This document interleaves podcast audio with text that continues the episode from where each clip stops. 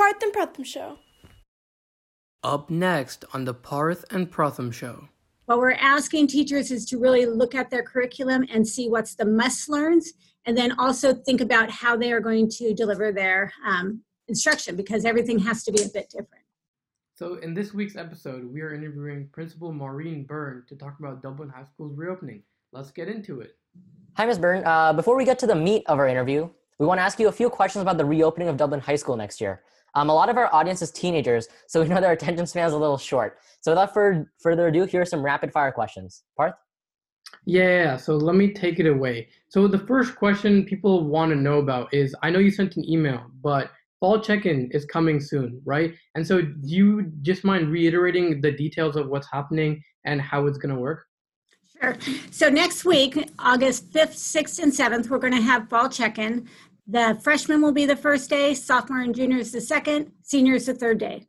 When you come on campus, you're going to get your ID card, your ID picture taken, you're going to get your schedule, and you're going to get your books. And so this will allow you to have your books and be ready to go. You also can get your yearbook pictures if you did not, or yearbooks if you did not pick them up before. And also bring in any extra books if you have them at home. So there you go. Okay, perfect just a quick fact check. I'm gonna check if um I believe it was August three four five. Um, we'll mm-hmm. confirm that. Um, I'll take a look. Mental health is a big concern, um, and so is fair ac- accessibility to resources. With that in mind, how is the district advising teachers to assign their coursework? Will it be the same as normal, or will the coursework be slightly reduced? Um, it will be slightly reduced. It'll be definitely not like last um, spring, but it's not going to be like a typical year. What we're asking teachers is to really look at their curriculum and see what's the must learns, and then also think about how they are going to deliver their um, instruction because everything has to be a bit different. And our teachers have been working hard on that, looking at what maybe wasn't taught last year um, that they need to reteach or um, what they can pare down. Okay, awesome. Um, so the next thing we want to know about is what standard because a lot of people want to know when will school reopen when will school reopen. And so what guideline or standard uh, will have to be met in order for schools to reopen on like a full five day basis? Yeah we're governed by a number of different factors right? So we have the state we have the county and then we have the school district and my understanding is the guidelines right now for the state say 14 days of either static or decrease in cases um, within a county. So um, it will, it might be a while. All right, so just I have a quick follow up on that. So we started, I think the school board decided it was six weeks, right, of in home learning. And so in that six weeks, can we still transition into it? Like, or do we have to wait for six weeks to be over until we wait for the 14 days and then we go to uh, hybrid or in person. Right. I think, you know, because we, the goal is to get kids back in the classroom as soon as possible, as safely as possible. And so that's why I really appreciate that they're taking it in ch- excuse me, in chunks. I think we will know before the six weeks are up whether it's looking good to go back or whether it's not. And then I think it's going to be easier for parents, teachers, and the community to take it in um, bundles. Awesome. Absolutely. Um, so I tuned into the district board meeting last week, um, and they announced on the road to reopening that um, this minimum number of minutes a student needs to receive education is reduced from 360 to 240. Mm-hmm. So how will this impact the traditional minute classes we have, which are 50 minutes? So we are going to be having a block schedule. Um, hopefully by the end of the week, everyone will see the block schedule. And so the classes will be 75 minutes and you will have either three or four classes a day. There's also going to be time later in the day for intervention, checking in with your teachers, office hours, and things like that. All right, yeah, that sounds good. I think last year when we tried out block schedule, a lot of students had a great time. So I'm happy that we're making the transition to block. Well, and, and had we not had um, COVID and shelter in place, that was the goal. You know, we wanted to decide whether we wanted to do a four day a week block or two day a week block and implement it this fall. So in some ways, we're implementing it just not in the way we ever thought we would. Okay, so for the next question, a lot of students they're focused on homework, right? And so will there be like a reduction in the amount of homework the teachers can give, or is there like a standard set in terms of homework? Well, we do have the um, our school board policy, which says basically no more than an hour a night per um, class, and mo- and our teachers try to abide by that. I think many are cognizant of that. This is a hard time that st- students have more pressure outside of class than they might have before. So I know our teachers are really good about looking at it and trying to reduce it to it, the most meaningful homework and the one with the fewest littlest amount of time. I don't want to say littlest amount of time, but gain more bang for their buck. Yeah, so more efficient homework. Yes, there you go. So, um, based on just like how important time is, I'm assuming there will be no Gael offered. Actually, there will be a Gael because how we set up the master schedule in terms of rooms and student um, time frame, we kept in Gael because we again want to make sure that we can seamlessly come back. Um, and during the Gael time, we will have tutors available. Obviously, we're not going to be checking in on students, but we're going to have supports available. Okay, so you did talk about tutors, right? And so we want to transition uh, to a little talking about the hub, right? So Mhm. the hub is where the tutors are and things like that. Is there any way the hub will transition to more of an online resource? Yeah, they did that in the spring, but I don't know if it was very well advertised. So um, they will be opening chat rooms, probably with different topics. Like rather than a general math one, we might go by content area, algebra two, things like that. Um, and we're really looking into our times. We may, we found in the spring that most kids wanted it after school hours. So we're looking at roughly 12 to five or six every day. Um, and as things like that are finalized, we're going to get word out. Yeah, that's a good idea. Taking into what students need, because especially, um, yeah, people tend to go a lot after school, right when they get their homework for the day. Yes, right. Um, what uh, wh- uh, will how will assessments be provided? Because it looks like we're doing letter grades early We're, on. de- we're definitely doing re- letter grades, you know, and that's a big part of what the staff is working through. You know, we want meaningful assessments. We want to be able to see what you're what you've learned in order to help you progress. But we also know this culture right now, a lot of kids cheat. And so we're trying to have a balance of what type of assessment is going to give us a true understanding of what a student's doing and not when, you know, it's it's false. So we will have assessments because we're going to have letter grades, but we're still, and we're going to have multiple different types of assessments, but we're still working through all of that.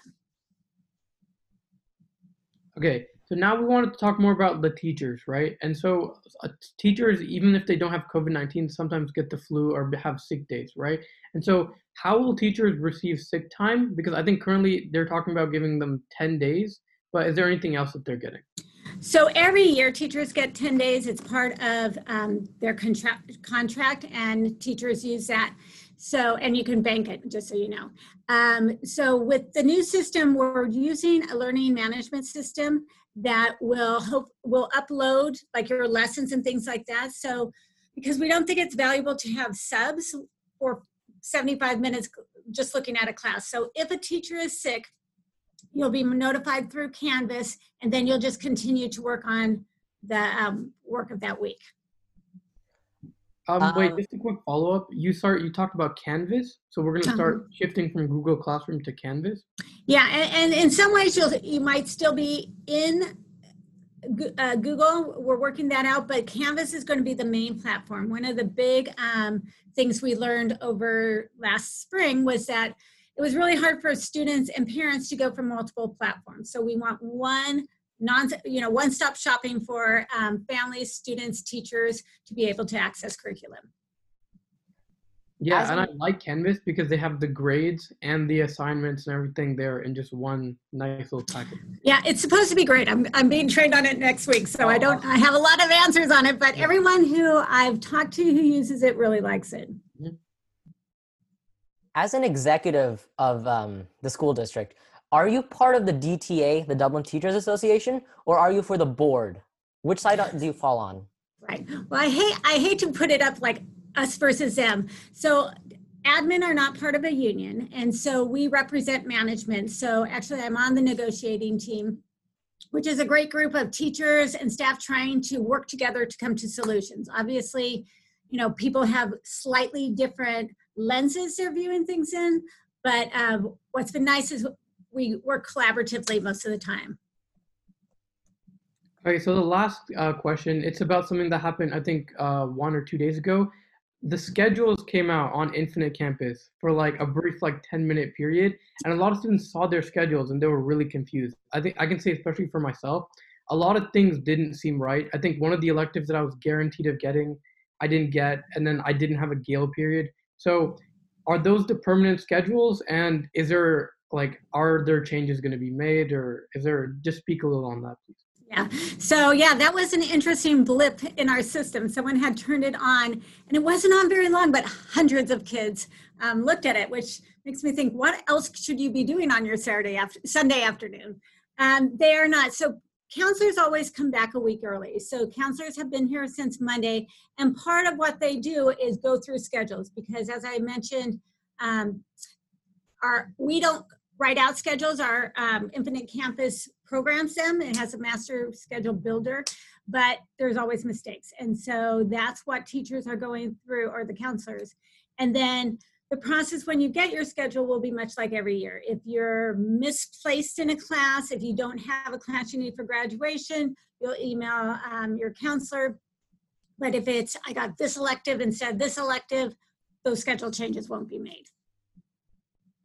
Okay, so now that these important questions are done, we can take a deep breath, right? That was pretty rapid fire, right? yeah. Okay, and now we can go more into like our interview format that we usually do. So, okay. Absolutely. So, a lot of people have gone through gone through personal growth during um, COVID nineteen. Have you learned any? Has COVID nineteen taught you anything about yourself? Oh, that's an interesting question. So, in the beginning of COVID 19, I saw all these posts about, oh, I've learned a new language, I've rearranged my entire house, I've baked all these things, and and my I was even more busy than normal. You know, not only was it, we were trying to figure out the school, but I also have two young school age kids at home. I was trying to help with. But I actually really resented everyone who were able to have the luxury of doing that. But um, one of the things I definitely have learned is, you know, just important to have some breathing time. You know, I, I like to run, but I haven't been running as regularly as I used to in the past, but I've been running more.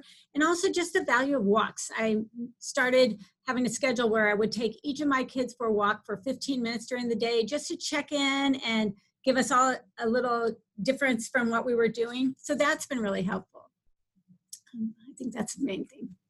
Yeah, that's awesome. I think the main key element of kind of like kind of going outside and exercising, stretching your legs that's kind of important because we talked to our a psychologist recently and she's like take a fresh air reset find a schedule. So these things are really important. Yeah. I, always feel in times of stress it's you have to go back to the basics. You know are you eating correctly? Are you getting enough sleep? So i've really worked on my sleep. Typically i don't sleep enough. So that has been a priority because i know with all the stresses i've started meditating. I i need to be as centered and healthy as possible not just for me but for my family and for the dublin community so tell us about yourself why did you uh, choose to become a principal Oh, good question. Um, I never thought I was going to be a, a, principal, and actually, I never thought I was going to be a long-term educator. I was able to get my teaching credential by the time I graduated from college, and I thought, oh, four years, I might as well start doing that while I figure out, try and figure out what I really want to do in life. And then a couple of years in, someone said, oh, you're a lifer, and even at that time, I said, no, I don't think so. And then all of a sudden, you realize how much you like what you do. And I never thought I would leave the classroom, but I always told myself the classroom is somewhere where you never should be bored. You know, there's always excitement. And if I ever got too bored, that was going to be my sign that I needed to find something else. And about 12 years into my teaching career, I started getting restless. So I looked into becoming an administrator. And then this was my first admin job. I started 17 years ago now. And even with being a principal, I had no desire to be a principal. I um, but I like being second in command. This is a good spot for me. I don't like being in front of crowds. But then when Ms. Shimizu was retiring, I realized that there were so many parts of Dublin specifically that I loved that I just wanted to make sure that I had some control in keeping them in place and helping the community grow in the way that I felt you know, it, it needed to or it should. So, um, so yeah, I always say that I would never have been a principal if it, I wasn't in Dublin. And so you talked like just recently about how there's things that you want to keep going, right? And we could call these school traditions. And Dublin High School does have a lot of them. You could talk about the carnival that we have and just many other school traditions. What is your favorite tradition that Dublin High has? I mean, it has to be skit night. I love skit night. There's a couple things like I love the talent show. I love Mr. Dublin, but skit night is not only so amazing how um, creative everyone is and how unified, but it just it always gives me like tears because it's just so well done and it just the, the way the classes come together. I, I, think the community at Dublin is like no other in the school spirit, and um, it's just great to watch. Um, yeah, speaking of creativity, um, mm-hmm. senior pranks. What's maybe you've been here 17 years? What's your favorite one you've seen? Okay, I have a couple. Um, so one year, we before our school was rebuilt, we used to have this quad, kind of step down quad area outside the library. And one year, two of the seniors decided to flood that area. So we came to school. And I think they had um, fish too, but I'm not too sure. Um, so that was a good one. Another time, um, and, and I was part of it, I let the student in, but one of our students brought hay and an actual goat into um, the place where myself and the other assistant principal was. And so he was one of her students. So when she walked in, she was so angry because there was a, a, bunch of hay and a goat there. Um, we have a video of that somewhere. So those probably are my favorite. But even some clever things, like a couple of years ago, someone um, dumped off a bunch of chickens on campus. And seeing our police officers running after trying to catch chickens, and for me, I like that because I hate the pranks that make our custodians do a lot of work. You know, a lot of times the water balloon fights, it's our custodians picking up after them. But this one was funny. It was clean. It was. Um, it wasn't a lot of work for other people, and it was hilarious. okay, so you talked about how even during COVID nineteen, your schedule was extremely hectic, right? Mm-hmm. And just the normal principal schedule on top, just thinking what's happening next year, what's about the future. And so just going back to when things were normal, what was your daily schedule like before, and how did it change due to COVID 19? Um, so, one of the things I like about the job is it's always varied, but I usually get to school between seven and eight, and um, my day is spent either in meetings or visiting classrooms. I evaluate all of our first and second year teachers, and then um, obviously outside during duty. And then after work would vary. Typically, if I didn't have a night event, I would leave between four and five. Um, if I did have a night event, which was probably average three nights a week, I'm out till eight to ten, um, either at afternoon meet after uh, evening meeting with parents or an athletic event, a band event, things like that. So supervision for a high school administrator is huge. So I would work probably 60, 50 to 60 hour weeks. And the difference with COVID is so a lot of those night events, all the night events and all the supervision pieces were gone. But I noticed my emails went from typically I get about 200 to 300 emails a day, and it went to about four or 500. Now, 150 to 200, like one 20% of those are just junk but there was so many people needing to know what was going on we were responding to that trying to figure it out ourselves trying to create a schedule trying to keep community looking after mental health so there there has been a lot um, and it was nice not to commute or have night events but i realized those night events are one of the reasons i love the job because i love seeing all those things so it's been interesting Pivoting a little bit to school affairs and the teachers, I, I would like to say that we have some of the best teachers on campus. They're here for a long time and do a great job. They're really committed to their students. So, where do you find the teachers? Is there like an agency that you get to find them? Yeah, you are right about Dublin teachers. They um, are so committed, so caring, and excellent. They know their stuff. Um, we've been really lucky. So there's something called EdJoin, and when you when any school has um, jobs, they have they post it on EdJoin, and then people apply it, and it's kind of known through the education world. So what we do is we really look to screen applicants and look for their experience, look for their content area. You know, do they really understand biology. Um, and then we narrow it down. We always have a face to face interview, and this spring it was a virtually face to face. And then typically, what we would want to do in a normal year is see them in action because anyone could fake an interview and look good on paper. But when you see how they interact with kids, when you see that they have a sense of humor, seem caring, um, seem organized, that's when you know you got a good one. Um, so I think I'm really proud of the teachers we've hired for this fall. I think they're going to be great. Uh, and so it's going to be fun to see them in action, but I wish I had seen, we had seen them before. Um, Awesome. Yes, you've been here 17 years, as you mentioned. Um, during that time, you've probably seen a lot of expansion in Dublin. Um, so, how do you keep yourself engaged with the community? Yeah, and it's different now. Yeah, so when I came to Dublin, it we had 1,100 students. So we're three times the size. Um, this year we're going to be 3,300. And a lot of um, it is about relationships. You know, what's nice is because I've been here so long, there's so many families that I've seen older siblings come through.